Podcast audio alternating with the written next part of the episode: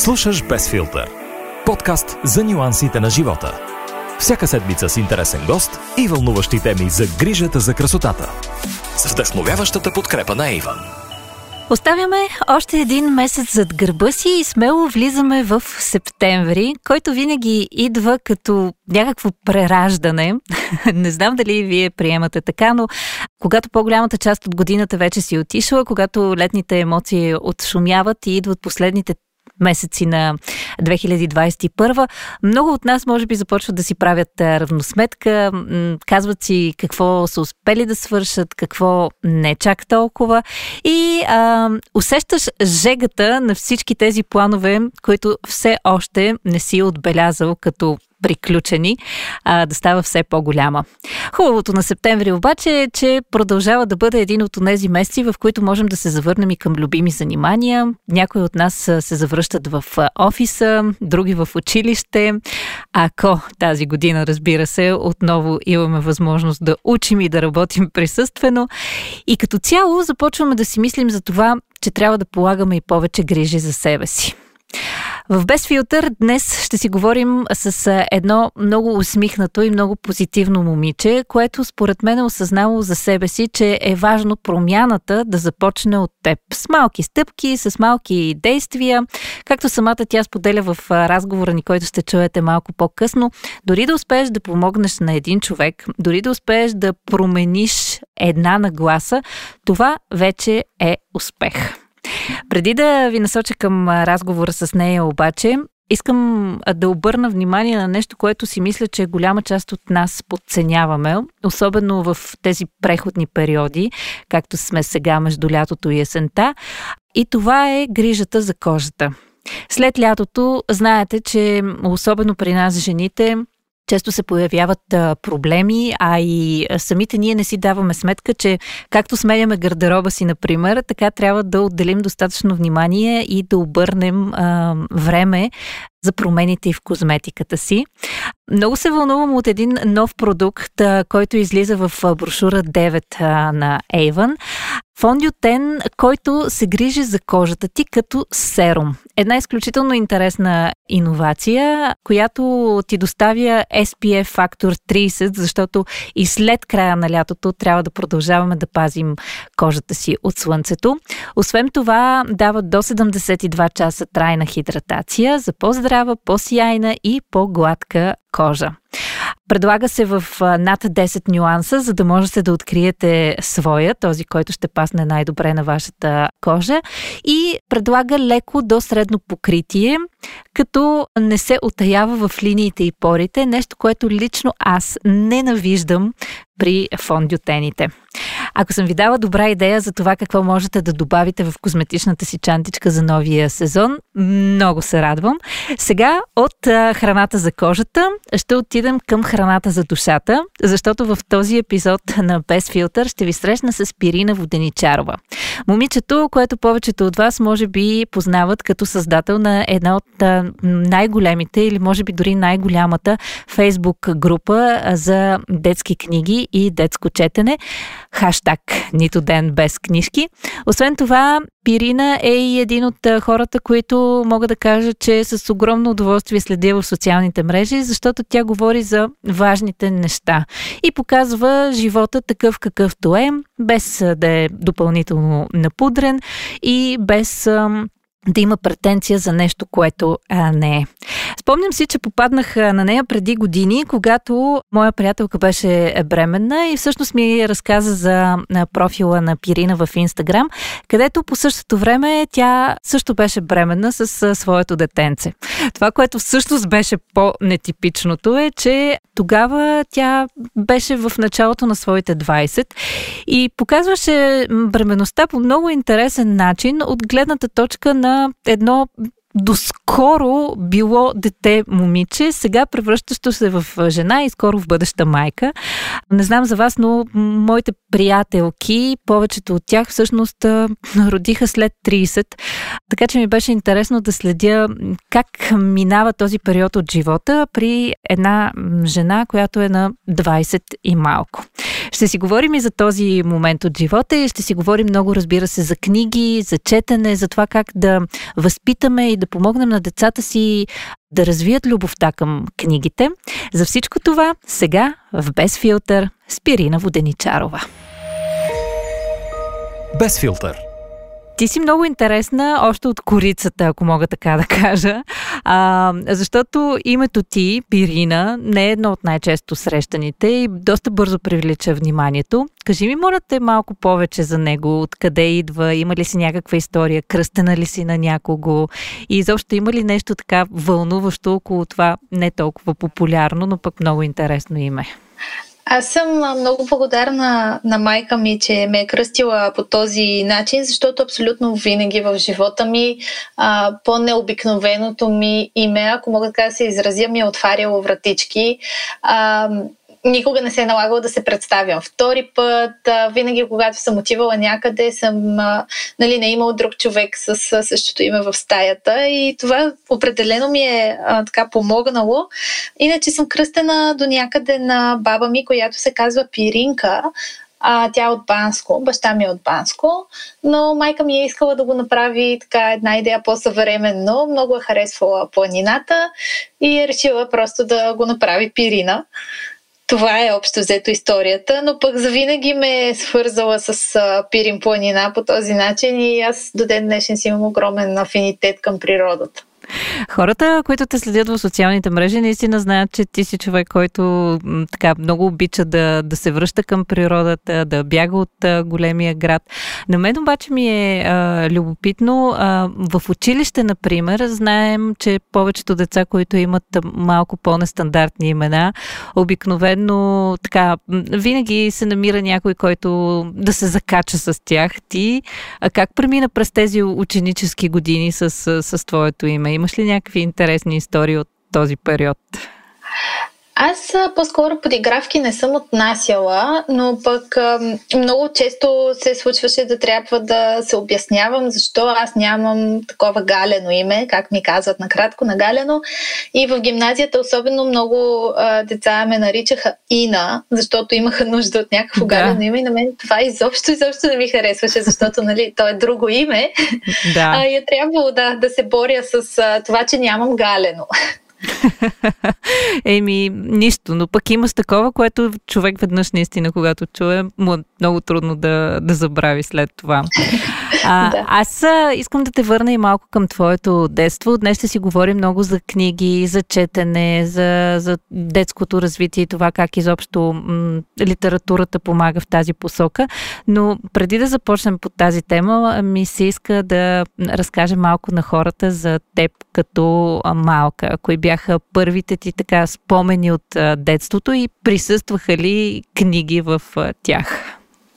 Мисля, че даже най-ранният спомен, който имам от моето детство, всъщност е спомен с книга. Не знам с какъв акъл, но нашите са ми дали да чета Макси Мориц на 4 години. Аз можех да чета. И първата ми книжка реално е Макси Мориц, която не е особено подходяща за 4 годишно дете. Но пък от друга страна, а, тогава не ми е правило чак такова впечатление. Спомням си едно такова усещане на гордост, че съм прочела първата си книга.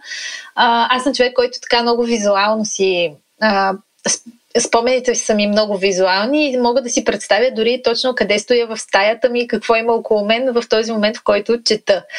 А, и другите ми така по-силни спомени пък с книжки са как мама ми чете и това, че тя много ми е чела, според мен има огромно значение.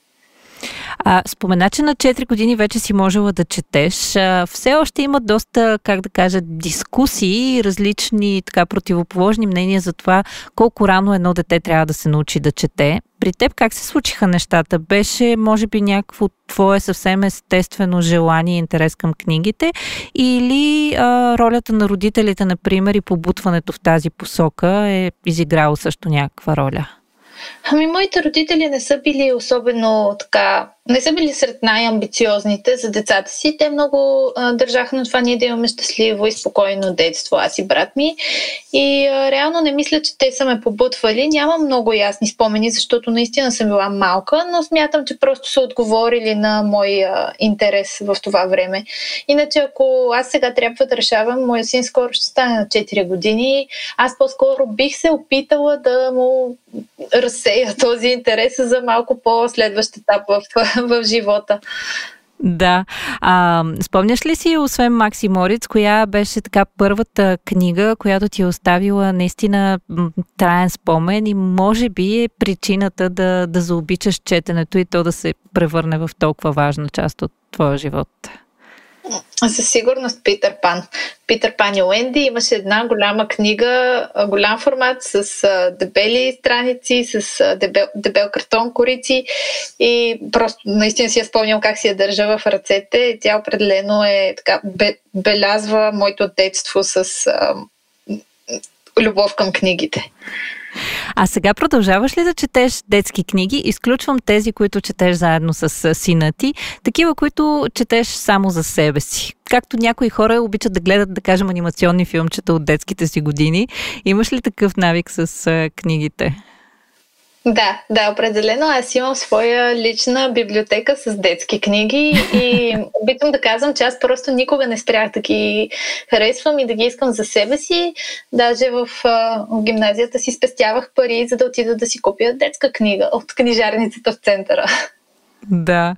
А, знаеш ли какво ми е интересно? А, като човек, който определено така в детските си ученически години е м, бил с интерес към четенето, какво мислиш за така наречената задължителна литература, която дават на учениците за вакансията? Това, че една книга е поставена като задължителна, не отблъсква ли по някакъв начин децата да искат да я прочетат?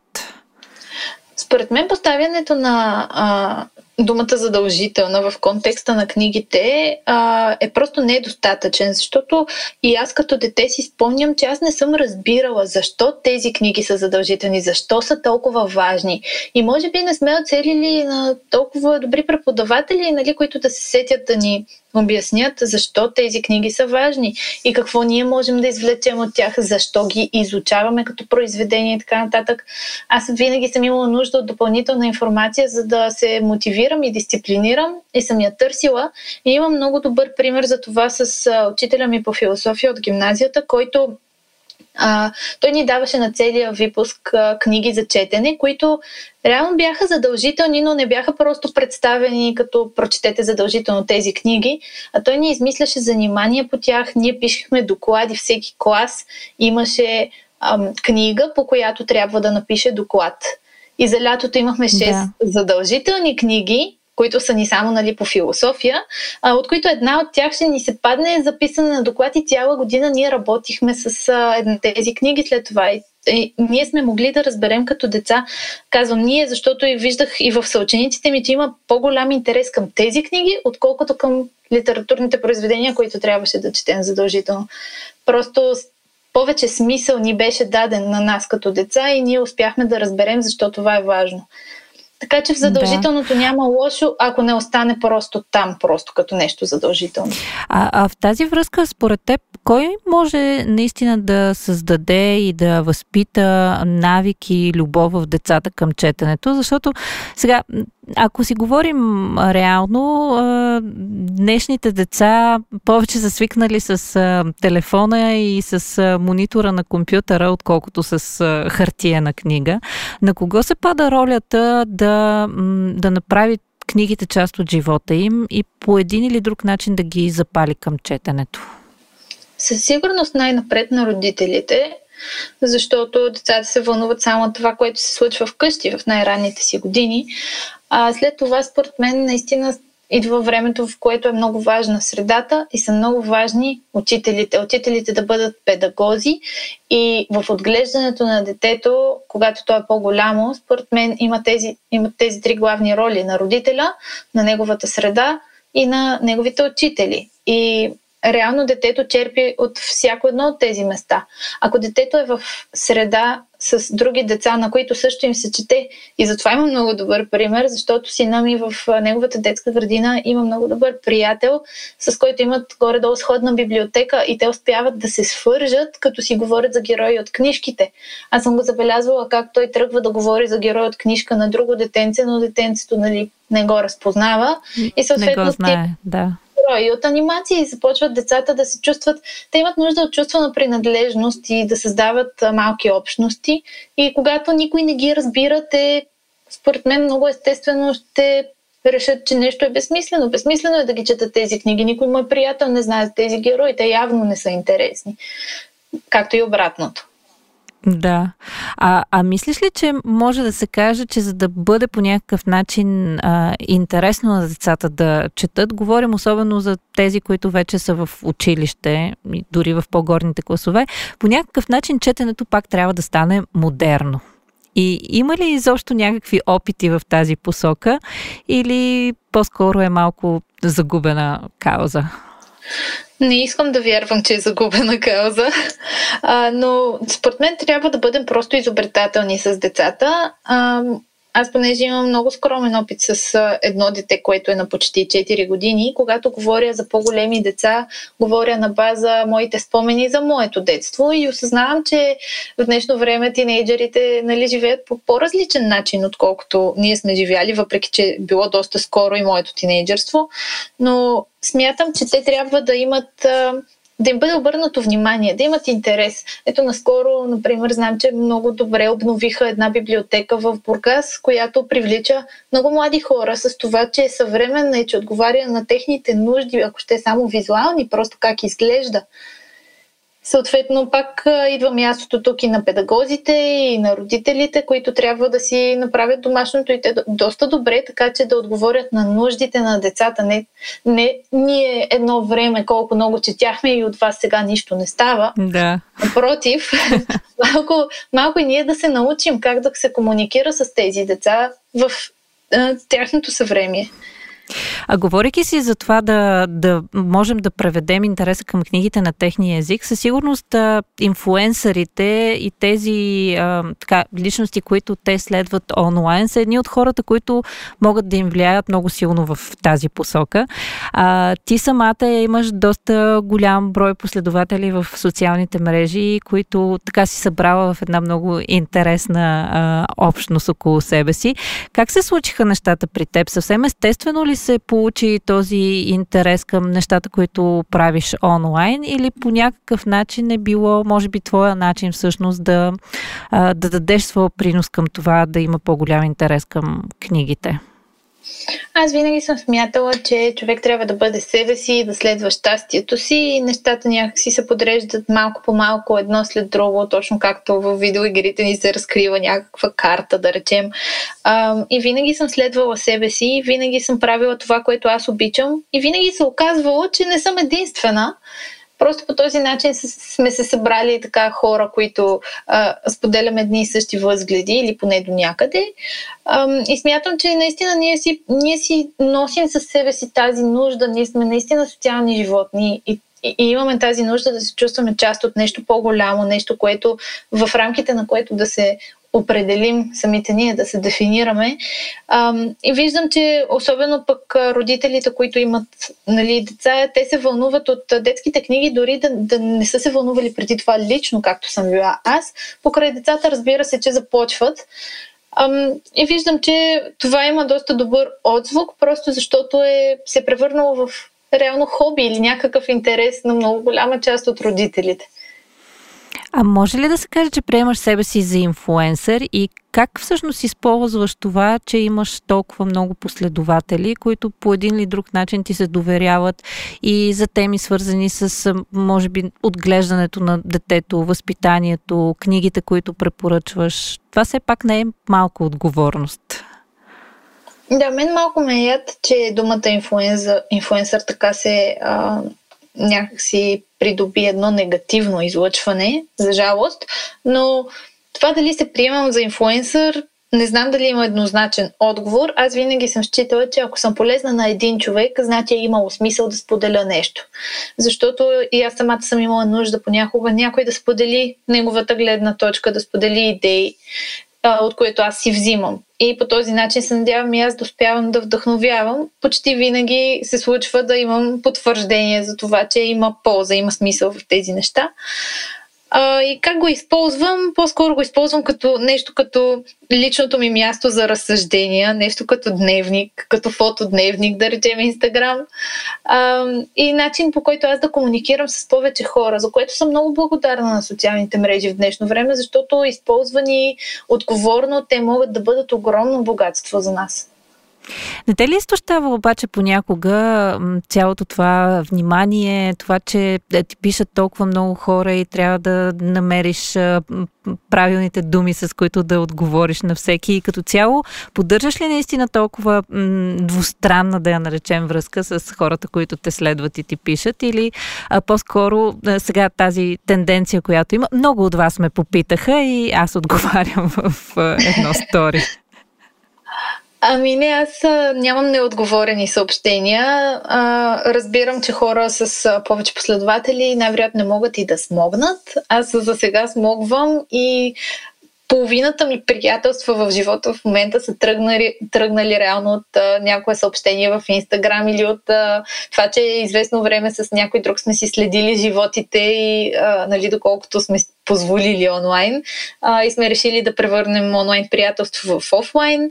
А, така че не, не ме изтощава. Аз мисля, че съм открила комфорта си, а пък в моменти, в които не се чувствам добре, си търся причините и съответно променям нещо, защото ам, нищо не остава така, както е за винаги. Нещата се променят и нещо, което до вчера ни е било любимо, разбира се, може да започне да ни товари. И тогава мисля, че нищо не трябва да бъде на всяка цена.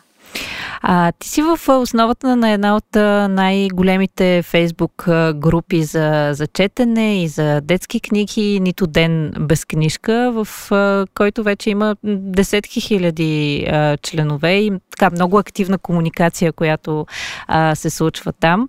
А, на шега ли стартира тази група и изобщо вярваше ли, че наистина ще, ще стигне до, до тези мащаби и изобщо ще има това влияние, което е в момента? Нямах, нямах очаквания общо взето. Когато започнах Нито ден без книжки, първо започна като хаштаг в Инстаграм. Тя затова и групата така се казва с самия хаштаг. и тогава просто имах нужда от хора, които да се интересуват от същите неща, от които се интересувам и аз. Съответно, детски книги. Имах нужда да си комуникирам с хора за това и ми беше най-лесно, разбира се, да го направя онлайн. И тези хора просто се оказаха много, много, много повече, отколкото аз съм очаквала. И просто всичко се получи много естествено и с много плавно надграждане. Затова и според мен тази група е тази, се превърна наистина в общност и това, което е днес. Защото е било всичко много доброволно, хората много доброволно са си активни там, не са активни, защото ще а, получат някаква награда или нещо такова, просто искат да бъдат и се вълнуват истински от да, литература за деца. А, говоряки си за литература за деца, ти си човек, който мисля, че има доста широк поглед и над издателствата за детска литература в България, над книгите, които се появяват на пазара. А, каква е като цяло твоята оценка? Има ли наистина достатъчно а, интересни, достатъчно стойностни заглавия? Може ли а, да кажем една начинаеща майка, която сега и предстои да започне да запознава децата си с книгите, да намери достатъчно богат избор и, и как всъщност една а, майка трябва да избира книгите, които да, да предлага на децата си, защото наистина има море от книги и, и няма как да дадем на децата си всяка една от тях. Реално забелязвам, че в последните три години а, количеството детски книги се увеличи главоломно. Има страшно много малки издателства вече, страшно много книги се издават. Малките издателства, които преди 3 години едва стартираха, в момента успяват да изкарват нова книга почти всеки месец. И пазара е на много добро ниво. Според мен се развива в правилна посока. Има наистина по нещо за всеки, но най-важното е, че има много-много качествени книги много добре издържани и от към визуална култура, и от към качество на самите материали, с които са изработени. И въобще, наистина, ако човек се интересува и направи своето си лично проучване и се води от интересите на детето и семейните такива, има, има какво да се намери, има какво да се отсее като много добро.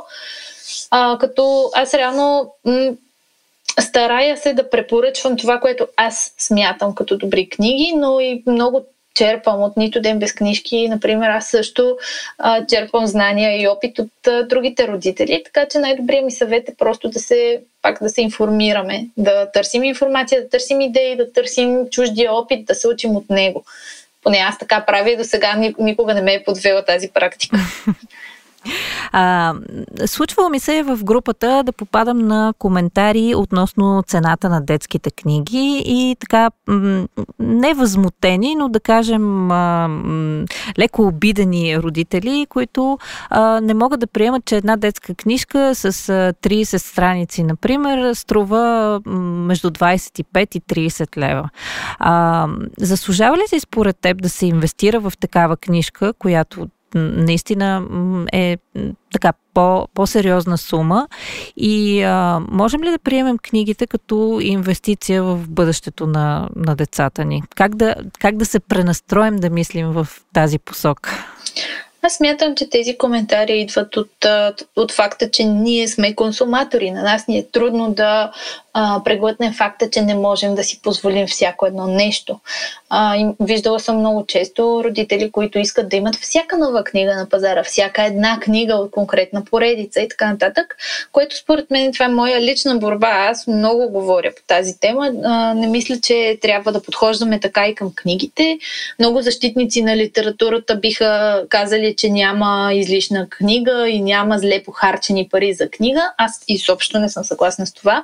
И не мисля, че даваме и правилното послание на децата си, когато ги затрупваме с книги. Не е много по-различно от това да ги затрупваме с играчки.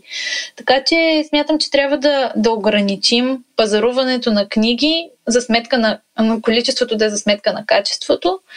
И да, мисля, че книгите са инвестиция мисля, че има страхотни книги и по 5 лева, и по 50 лева. И въобще, ако мислим, че една книга ще бъде на мястото си в библиотеката на нашето дете и ще му даде нещо, то си заслужава дори да спестяваме за нея, за да я имаме.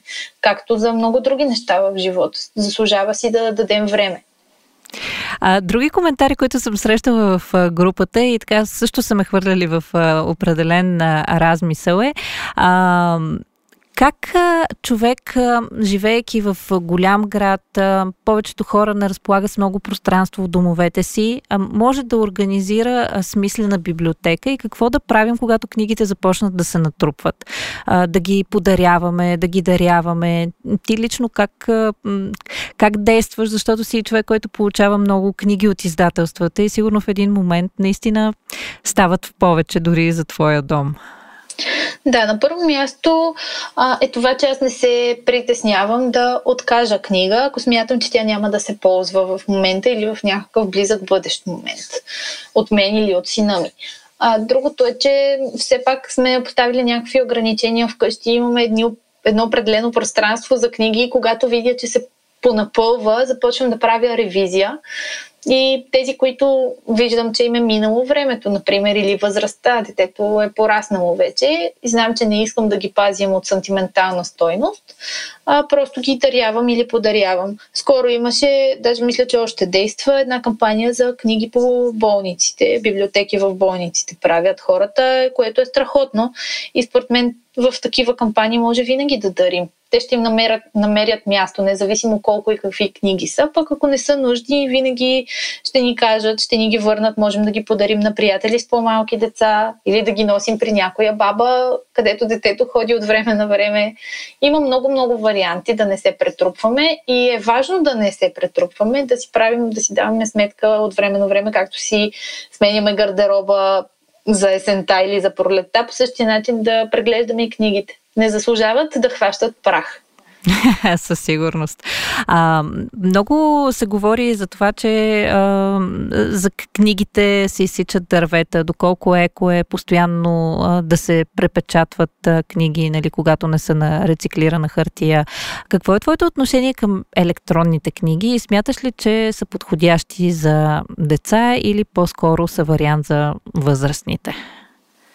По-скоро бих ги определила като вариант за възрастните, макар че аз лично много ценя четенето от хартиен носител, носи ми удоволствие. И ако имаме добър план, тази книга, нали, след като я прочетем, да не хваща просто прах в нашата библиотека, а, и можем да я предадем нататък, според мен а, преизползването до някъде ни освобождава от а, тази вина за изсичането на дърветата. Но пък и, и добре е, че хората се замислят и че се търсят варианти как да се справяме и с тези проблеми.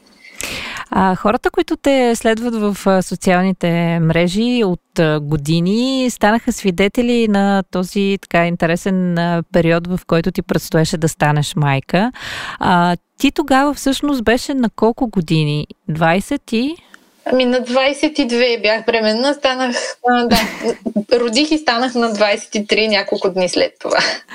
А, това е така, според съвременните стандарти, една доста ранна възраст, в която човек решава да стане родител.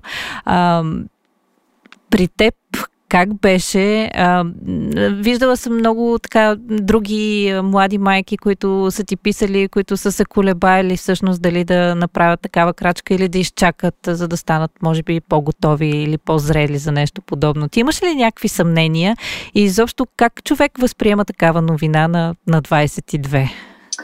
Ами, нашата новина не беше случайна, беше много планирана.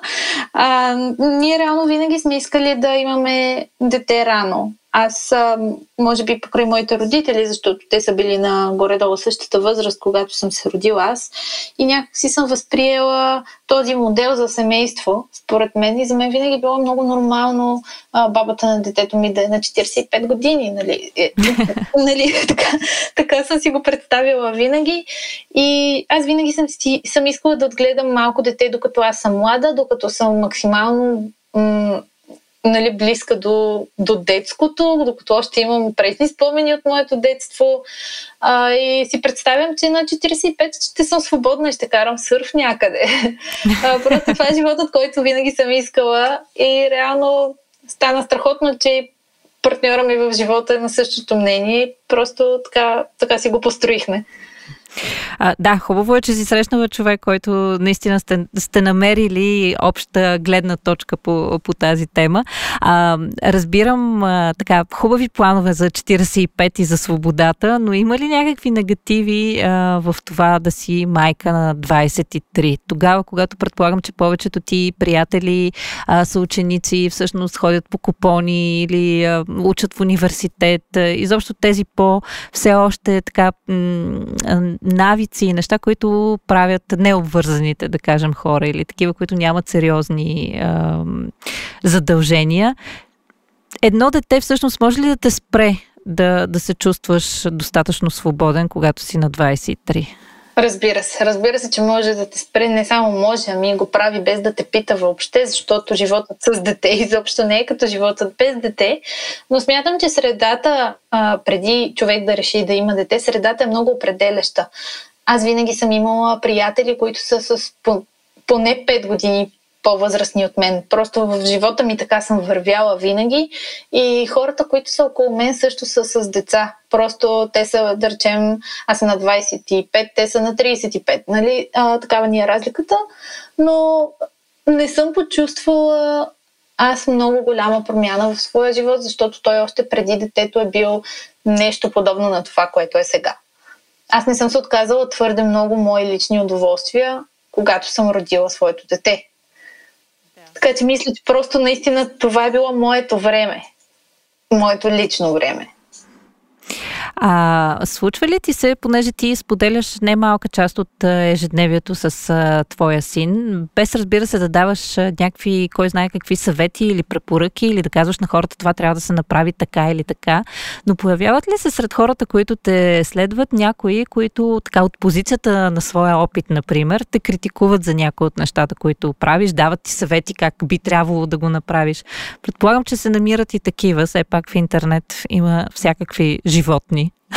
Да, да. За щастие около мен са се събрали едни много прекрасни и добронамерени хора, с които всяка дискусия, било той и спор, е бил воден на много интелигентно ниво и аз съм видяла загриженост от среща, което е безценно. Наистина е страхотно. Скоро имах такъв един разговор с една жена, която се чудеше а, как така, ама те тръгва в 7 и половина на градина, не е ли много рано? Нали, аз пък обяснявах, че той ляга рано, става рано.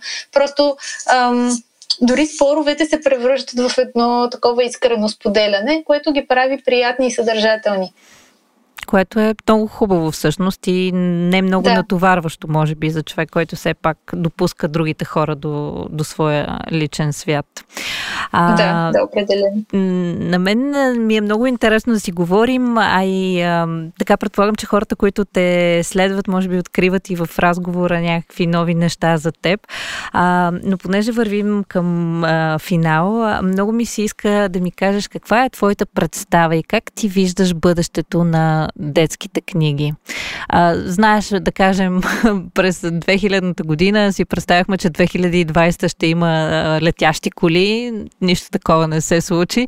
Но ако трябва да си представим, например, през 2050 как би изглеждала детската книга, мислиш ли, че ще има някаква много сериозна промяна или нещата ще се случват по-бавно? Много се надявам детската книга да остане най-напред на хартиен носител, за да можем да я докосваме с ръце, децата да я докосват с ръце и да развива по този начин, по който и днес тяхното въображение. Надявам се екраните да не изместят детската книга, да успеем да се преборим с това, като аз в никакъв случай не съм противник на екраните. Ние сме високи, високо дигитализирано семейство, а, но просто всяко нещо има своите предимства и не бива да отнемаме това на децата. Аз тук при мен съм си подготвила две книги в случай, че беше ме питала за някакви препоръки, но може би си струва все пак да ги спомена. Едната е да отгледаш читател от Фундация Детски книги, а другата е книга Как се прави на издателство Бяла лодка. А, да отгледаш читател е страхотен наръчник за родители по въпроса точно как да отгледаме едни деца, които обичат и искат да четат. А пък другата книга, как се прави, е всъщност това, което на мен ми се иска а, всяко дете да знае и всяко дете да се вълнува. Наистина пътят на книгата, колко много труд стои в една книга, колко много хора са замесени и да можем да, да накараме децата да оценят този труд и да възприемат от него всички ползи. Страхотни, страхотни препоръки. Аз лично не, не смех да те попитам, защото а, знам за всички тези книги, които минават през ръцете ти и че сигурно е много трудно наистина човек да, да може да каже, ето тези са ми любими или тези бих искала да препоръчам, да. но, но тези заглавия са повече от страхотни. И наистина за финал, а, понеже спомена за как да отгледаш читател, а, вече сме почти на края на лятната а, вакансия. Аз, например, имам едни а, първокласници към второкласници в къщи, на които все още ми е доста трудно да обясня колко е важно да четат, колко е важно поне част от книгите, които са задължителни за лятната вакансия, да успеят да ги прочетат. А, има ли някой трик, с който можем да накараме децата, които са в началното училище, да, да свикнат с четенето и наистина да го превърнат в свое ежедневие? Защото а, докато ние сме им чели, докато са били, как да кажа, пасивни читатели, много деца наистина проявяват интерес, забавно им е, интересно им е, но в момента в който четенето се превърне в тяхно задължение, а, нали, нещата малко се променят. Да, ми аз нямам нещо изпитано, просто защото още не сме там, но това, което правим вкъщи е да си имаме всеки ден време за четене, в което аз взимам своята книга, Матей взима неговата книга, сядаме на дивана и може да са 5 минути, но правим тези неща паралелно. Тоест даването, например, нещо, което със сигурност работи в родителския свят. Значи и родителите също трябва да си намерят задължителна литература да, за лятото. Да, заедно с децата. Ами да, не можеш да размахваш пръсти да казваш, че ти в същото време ти да си на телефона си, например. И да стоиш в социалните мрежи. А, много ти благодаря за този разговор. Беше ми много интересно и много приятно и се надявам, че наистина ще напомним на, на хората и на родителите за, за четенето, за удоволствието от него, не само за задължителната част. И а, страхотни заглавия препоръча. Надявам се, че хората ще намерят време да ги прочитат и да се подготвят, ако все още не са родители, за, за това, което ги очаква. Да, благодаря и аз за поканата и за доверието. Без филтър. Никога няма да ми омръзне да говоря за книги. Било то за деца или за възрастни и продължавам да вярвам, че човек, който не чете, губи едно от най-големите удоволствия в живота. Няма значение дали предпочитате книгата да бъде на хартия или пък електронна, въпрос на гледна точка и на грижа и отговорност към природата, може би, но при всички положения си подарявайте удоволствието да прочетете поне по една книга всеки месец и да добавите към богатата си колекция колекция от изживявания, научаването на нещо интересно от поредното заглавие. Да пишеш детски книжки е едно от нещата, които винаги са ми изглеждали много трудно, защото когато пишеш за възрастни, се поставяш на тяхното място, живееш някакси техния живот, докато много от нас често забравяме какво е да си дете и когато седнеш срещу белия лист и трябва да напишеш нещо, което да бъде прието и разбрано от децата, ето тук вече се появява а, голямата трудност. Аз много се радвам, че имам приятелка, която е детски автор и много и се възхищавам на цялата енергия, на цялото търпение, на целият ентусиазъм, с който подхожда към всяко ново заглавие, което подготвя, както и към своите срещи с децата, защото от нея знам, че няма как да бъдеш успешен детски автор, ако не изпитваш огромна любов и интерес към това да общуваш колкото се може повече с деца. Предстои ни започването на учебната година, която съвсем съвсем скоро ще стартира в средата на септември. И за много деца, може би, тя ще дойде с успокоението, че идва финала на задължителното четене през лятото, но пък не се радвайте прекалено, започват задължителните уроци от учебната програма. Да, като деца майно оценяваме в пълна сила удоволствието от четенето. Може би то идва с времето и с израстването и с възрастта. Много-много ще се радвам, ако вие самите сте родители и имате любовта към детските книги, която пренасяте към децата си. Ако пък сте едно пораснало дете, което продължава да се възхищава на любимите си детски книги, още по-хубаво. Надявам се, че този разговор е бил интересен и за вас. Аз съм Ел и ми беше приятно, че бяхме заедно в епизод 25 на Без филтър. Ей, това си е почти история. Открийте ни и слушайте и останалите епизоди, ако все още не сте го направили в любимата си мрежа за подкасти. Подкрепете ни като се абонирате или ни последвате там, за да може да слушате и да бъдете е, известявани за всеки нов епизод. И не на последно място, споделете за този подкаст с приятелите си. Така ще стигнем до повече хора и историите, които съм сигурна, че всеки може да открие нещо ценно за себе си в тях, ще зарадват повече хора. Ето, споделете едно малко добро и ще видите, че ще се почувствате по-добре. До скоро!